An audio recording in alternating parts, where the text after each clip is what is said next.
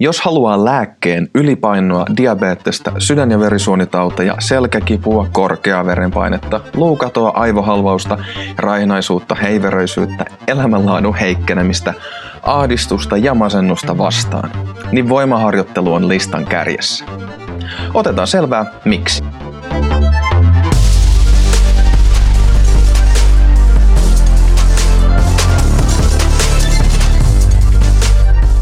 Tervetuloa Voimafilosofi-podcastin pariin. Mä oon Jonne Kytölä, ja kun mä vuonna 2010 aloin treenata ja kiinnostua omasta hyvinvoinnista, niin mä en osannut odottaa, mikä tiedon ja mielipiteiden tuskastuttava vyöry mua oli vastassa. Jos sua tuskastuttaa, niin kuin mua kymmenen vuotta sitten, se, että voimailun, hyvinvoinnin ja terveyden maailmassa on vaikea tietää, mikä oikeasti on tärkeää, mitä kannattaa uskoa ja mitä tehdä, niin tervetuloa kuuntelemaan ja ihmettelemään yhdessä, että miten tähän vyyhtiin voitaisiin saada selvyys.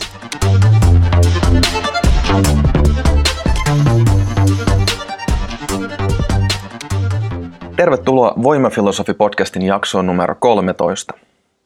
Tänään tavoitteena olisi se, että saisit kertaalleen kuullut sen, mihin kaikkeen voimaharjoittelu auttaa 2020-luvun ajankohtaisimman lääketieteen mukaan. Meillä on luvassa aika valtavasti settiä, joten ota rento asenne mukaan, kaikkea ei voi mitenkään muistaa kerralla.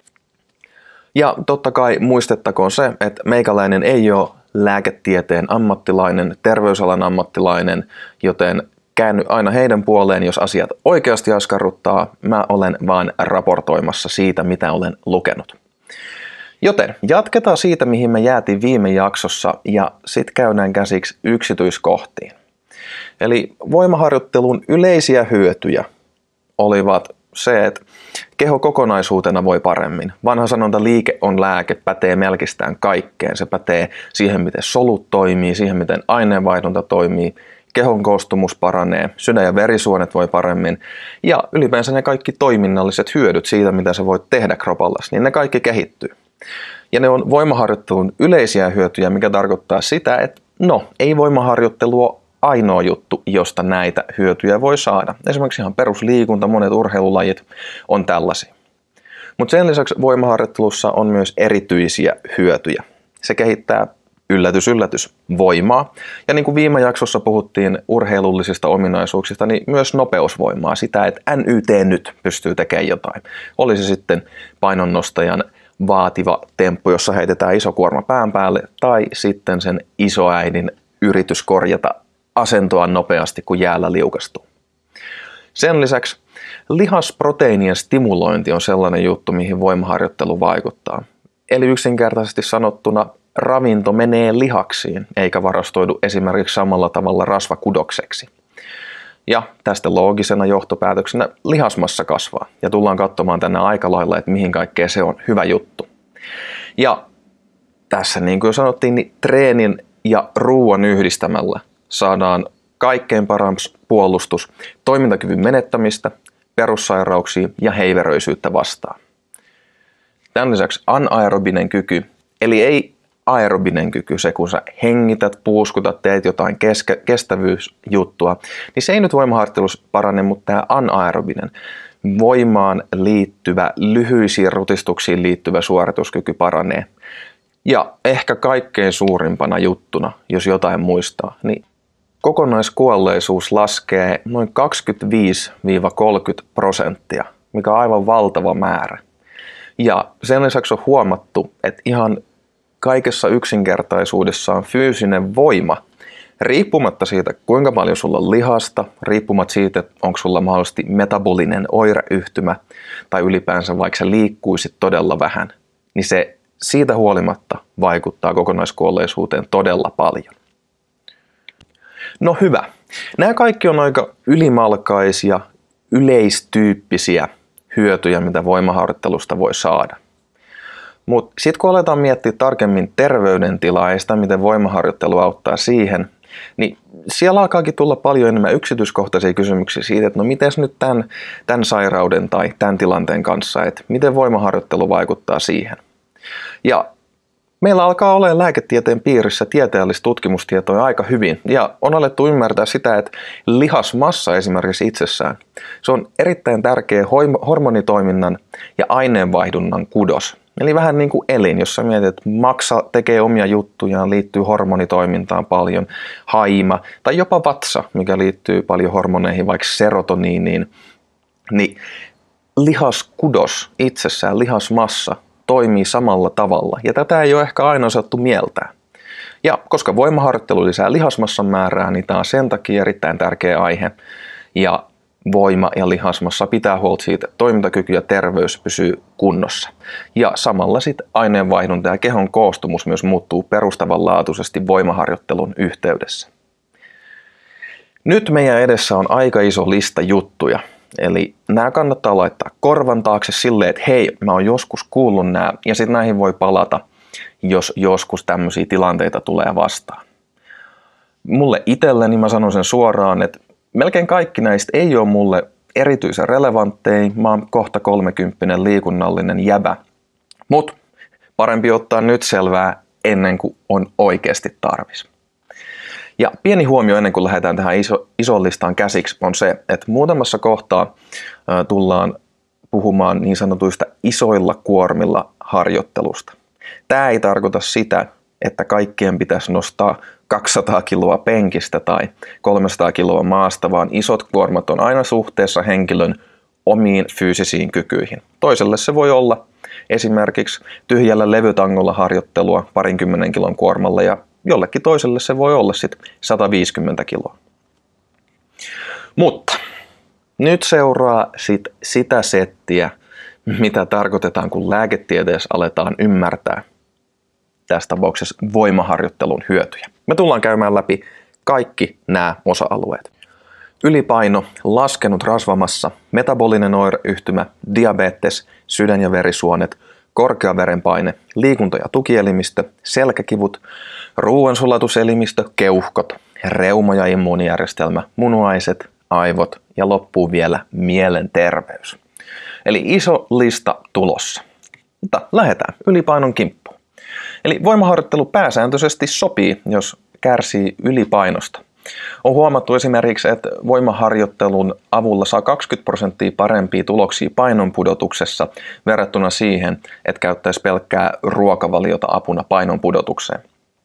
Ja sen lisäksi, mitä ollaan huomattu aika mielenkiintoisesti, on se, että voimaharjoittelu voi toimia aivan yhtä hyvin parjatun terveydelle haitallisen keskivartalon lihavuuden vähentämisessä verrattuna ruokavalioon tai aerobiseen liikuntaan. Eli aika hyvä, aika hyvä työkalu siinäkin.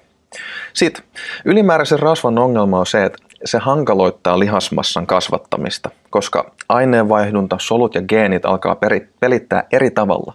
Mutta jos sulla on kuitenkin paljon ylimääräistä rasvaa ja sä haluat siitä eroon, niin se kuitenkin mahdollistaa sen, että rasvaa voi palaa samalla, kun sä rakennat uutta lihasmassaa. Ja tämä johdatteleekin sitten suoraan laskeneen rasvamassan piiriin. Ja tähän ei ole nyt täysin sama asia kuin ylipaino, koska ylipaino ei suoraan kerro siitä, että mistä se sun keho koostuu.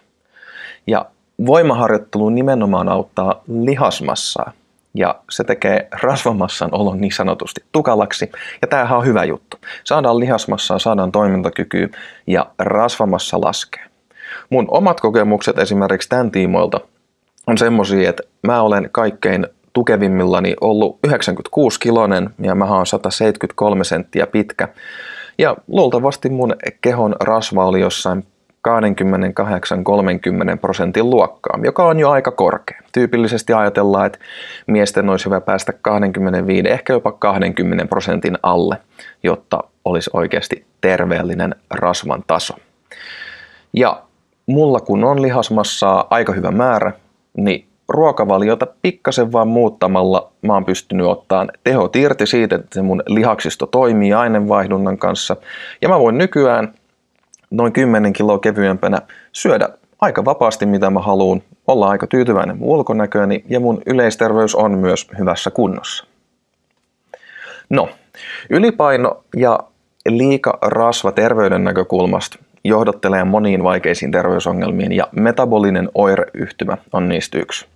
Ja sehän on se, että mistä myöhemmin voi kehittyä esimerkiksi kakkostyypin diabetes. Sen tyypillisiä elementtejä on se, että verensokerit on kroonisesti korkealla, rasva-aineenvaihdunta voi olla päin prinkkalaa, siitä voi seurata valtimotautia, verenpaine on kohonnut, on keskivartalo lihavuutta, mistä jo vähän mainittiinkin.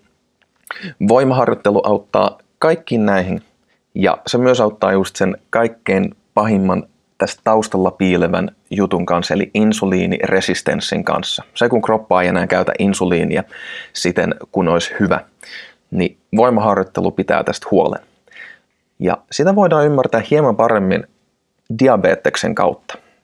Tämä, nämä elementit toimii sekä ykkös- ja kakkostyypin diabeteksessä jossain määrin, eikä tämä nyt ole yksityiskohtainen katsaus siihen, miten nämä taudit eroavat toisistaan. Mutta lähdetään katsomaan. Tällä hetkellä voimaharjoittelu suositellaan jo esimerkiksi Jenkkien isoissa instituutioissa diabeteksen hoitoon ihan pääsääntöisestikin yhtenä tärkeänä menetelmänä. Ja tämä johtuu siitä, että voimaharjoittelu auttaa sokeriaineen vaihdunnassa todella paljon.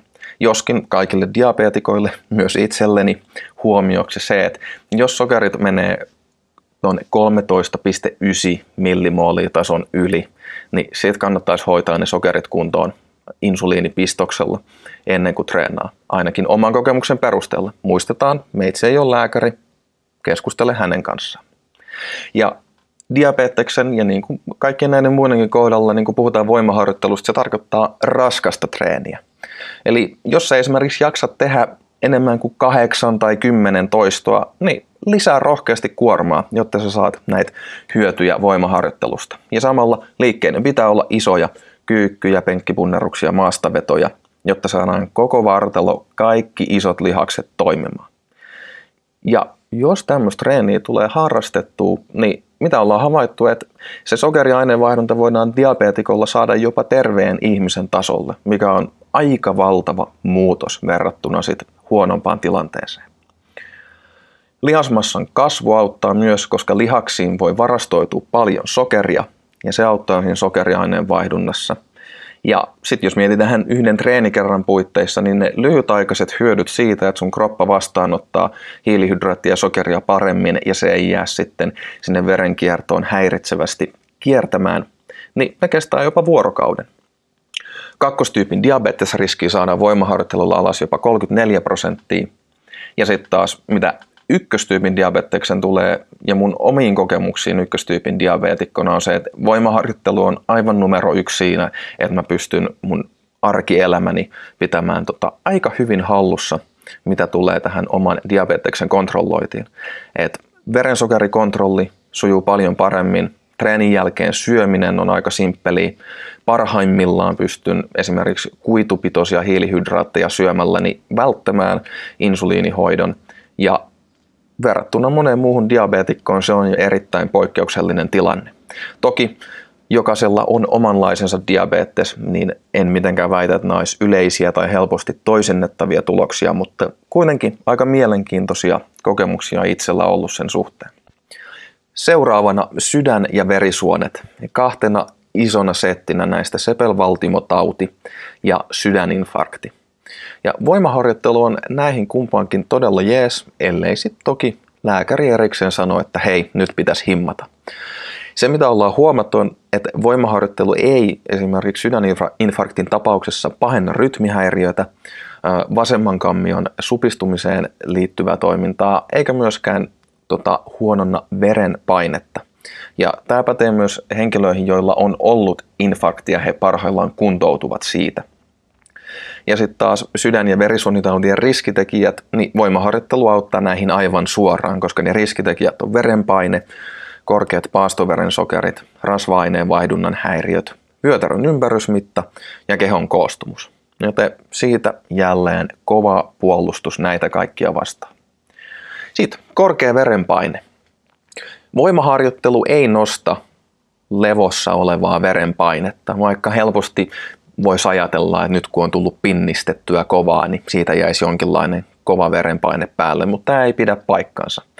Ja tätä vastoin jopa voimaharjoittelu auttaa ääreisverenkierron kanssa.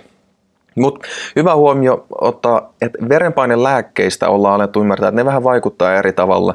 Ja tämä on nyt niille ihmisille, jotka ehkä kohtaa näitä lääkkeitä, että ACE-tyyppiset lääkkeet vaikuttaisi toimivan paremmin kuin beta-salpaajat voimaharjoittelun kanssa, koska beta-salpaajat vähän näyttää vaikuttavan siihen, miten lihasmassa reagoisit voimaharjoitteluun. Eli tästä voisit keskustella oman lääkärinsä kanssa.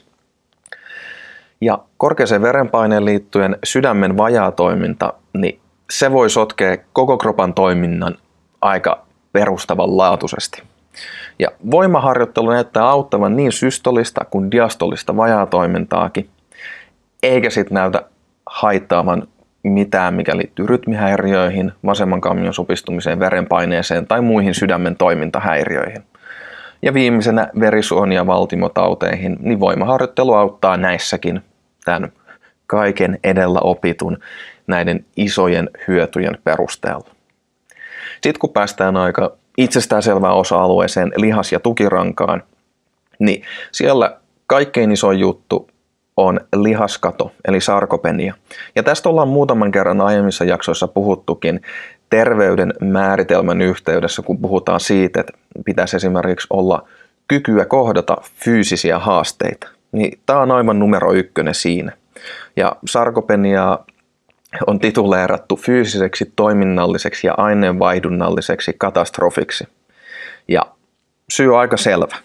Jos sulla ei ole tarpeeksi lihasmassaa, niin sulla on reitti kohti osteopeniaa eli heikkoja luita, yleistä heikkoutta, toimintakyvyn heikkenemistä, insuliiniresistenssiä, kakkostyypin diabetesta, metabolista oireyhtymää, kasvanutta sydän- ja verisuonitautien ja aivohalvauksen riskiä – ja nimenomaan niiden vahvojen lihassolujen surkastumista, joita vaan voimaharjoittelulla pystytään sitten harjoittamaan. Eli ajatus siitä, että no mä kävelen paljon tai teen paljon jotain kestävyysjuttua, niin se ei oikeasti riitä siihen, että ne vahvat tärkeät lihassolut, jotka pitää sut erossa noista kaikilla edellä luetelluista, että ne vahvistuisi ja pysyisi hyvässä kunnossa. Lihaskadon lisäksi sitten nivelrikko. Se on yksi yleisimmistä invalidiuden syistä. Ja tyypillisesti sitä ilmenee polvissa, lantiossa ja käsissä. Ja keski tai sen jälkeen tyypillisesti alkaa näitä oireita tulla, jos niitä tulee. Ja nivelrikon kohdalla on aika hankala juttu sen suhteen, että se on yhdessä, yhteydessä masennukseen, lannistumisen tunteisiin ja heikentyneeseen minäpystyvyyteen. Eli just siihen mikä terveyden määritelmän näkökulmasta siitä, että pystyy kohtaamaan haasteita, niin näitä kaikki siihen tarttis. Mutta sitten ne alkaa rapistua ja tästä seuraa se, että on helposti lisää tätä invaliditeettia. Ja voimaharjoittelu auttaa tosi paljon erittäin mielenkiintoisesti muun muassa siinä, että raportoidut kivun tasot, kivun huippulukemat laskee, jopa tosi vaikeissa nivelrikkotapauksissa. Ja nivelrikon yhteydessäkin just kova treeni raskailla kuormilla on havaittu todella hyväksi. Ja jopa semmoisissa tapauksissa, jossa on taustalla nivelen muovausleikkaus. Eli ei kannata pelätä voimaharjoittelua, vaikka nivelten kanssa olisi ollut aika paljonkin ongelmia. Ja viimeisenä sitten tästä osa-alueesta osteopenia ja osteoporoosi, eli se, että luun tiheys alkaa mennä huonoon heiveröiseen suuntaan, niin oikein annosteltu raskas voimaharjoittelu auttaa tässä erittäin paljon. Mielenkiintoisena keissinä mainittakoon eräs voimanostomestari, joka kävi mittauttamassa luun tiheytensä, niin hänellä oli muistaakseni kolme tai neljä kertaa tiheämmät luut kuin tavallisella tyypillä.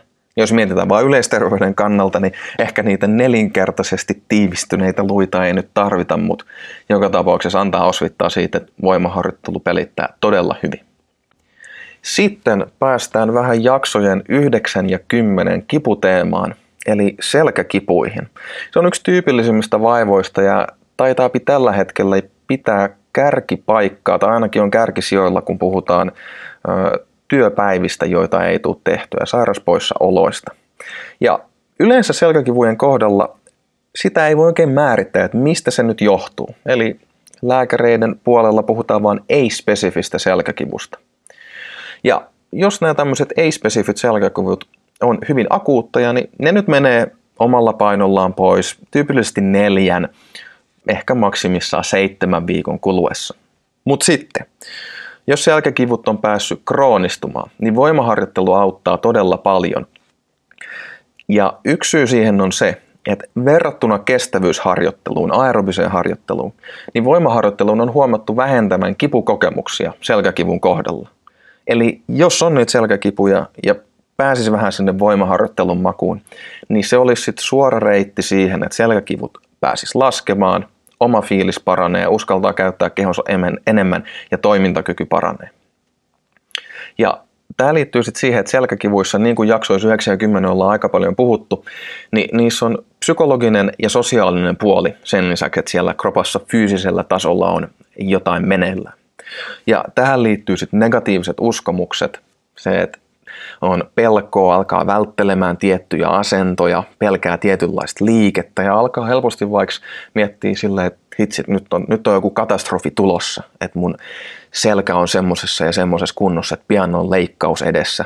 Ja tämä jatkuva ahdistuneisuus ja mielen negatiivisuus voi suoraan johtaa siihen, että ne koetut kivut tuntuu paljon hurjeimmilta ja pahemmilta. Tämän seurauksena se invaliditeetin taso, se, että sä et oikein tee mitään, se nousee. Tästä seuraa huonompi ennuste sille, että se ylipäänsä kohenisi se selkätilanne.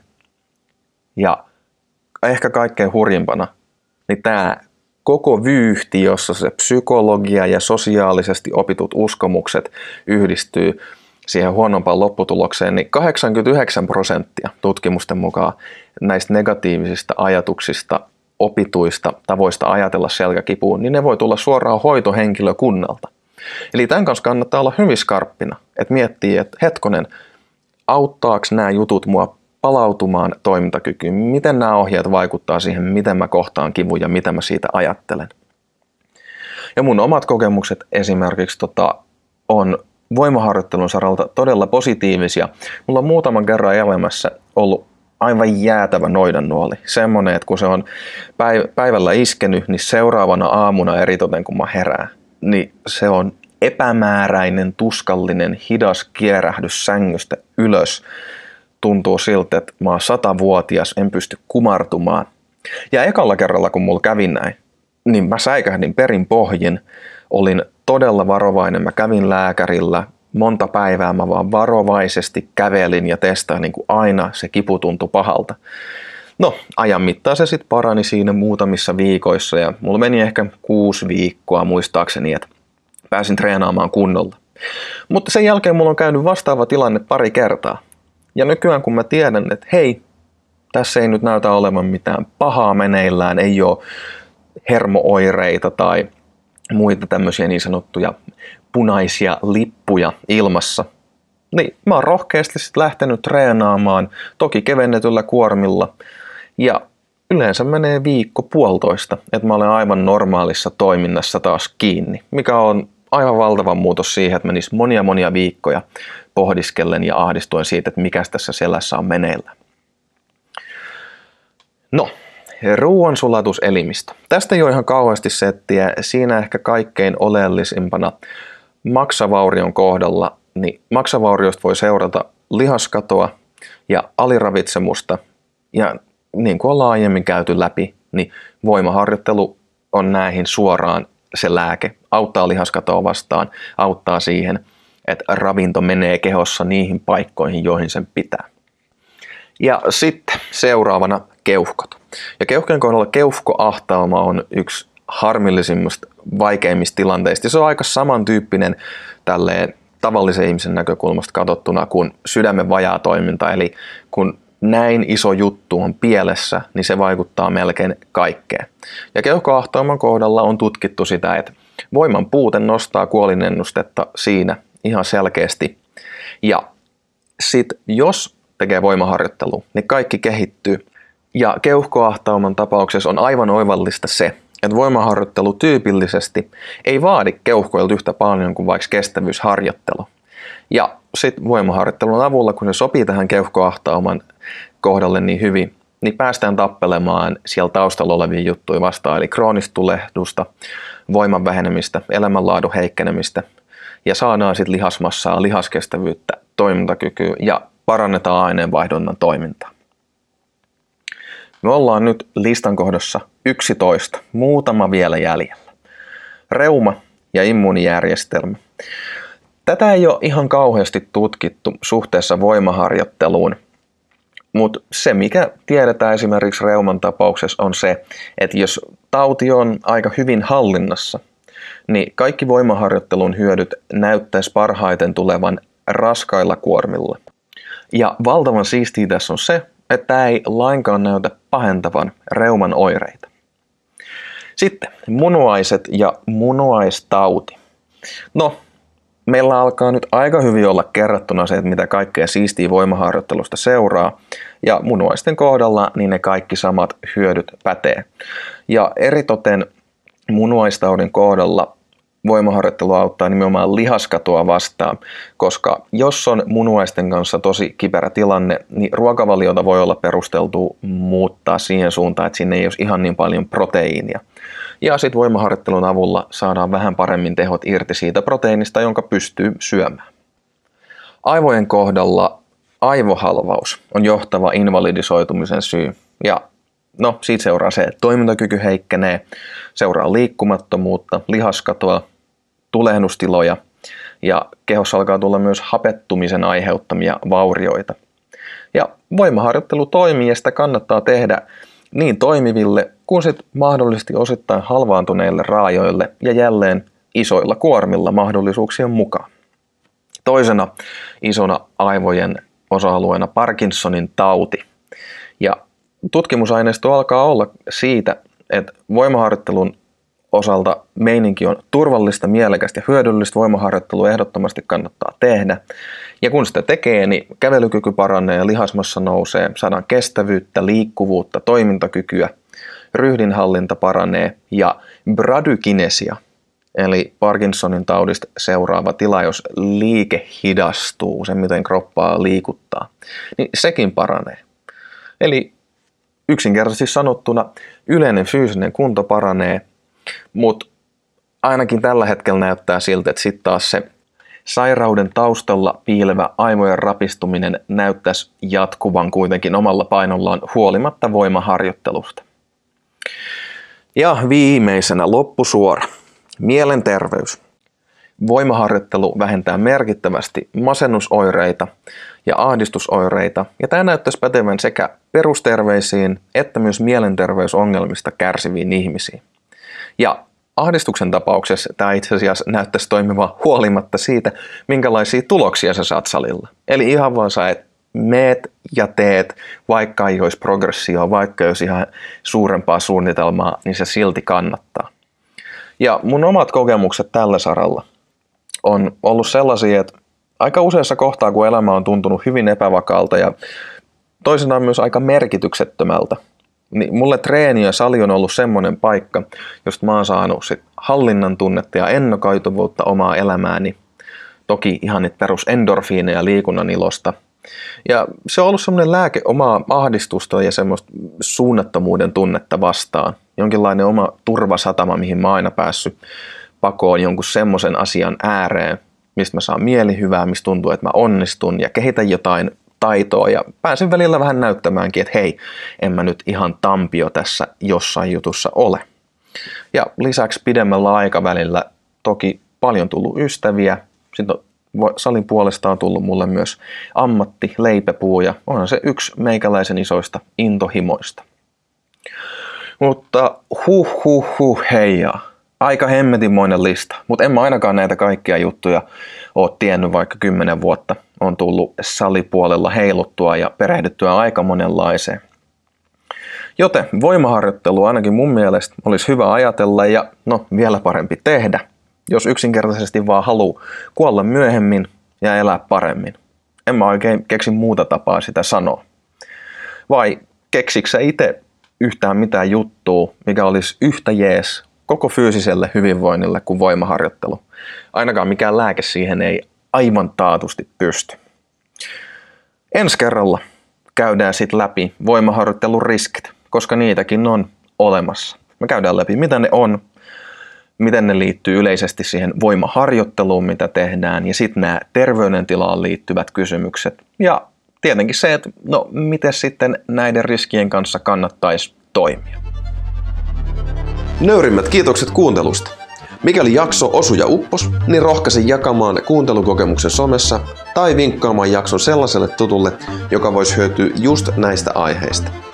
Risut ja ruusut löytää mulle parhaiten joko Instagramin tai Facebookin voimafilosofisivujen kautta tai sähköpostilla jonne.voimafilosofi.fi. Ja mikäli sä kaipaisit meikäläisen opastusta treeniä hyvinvointiin, niin tsekkaa voimafilosofi.fi. Se tältä erää. Kuulemiin!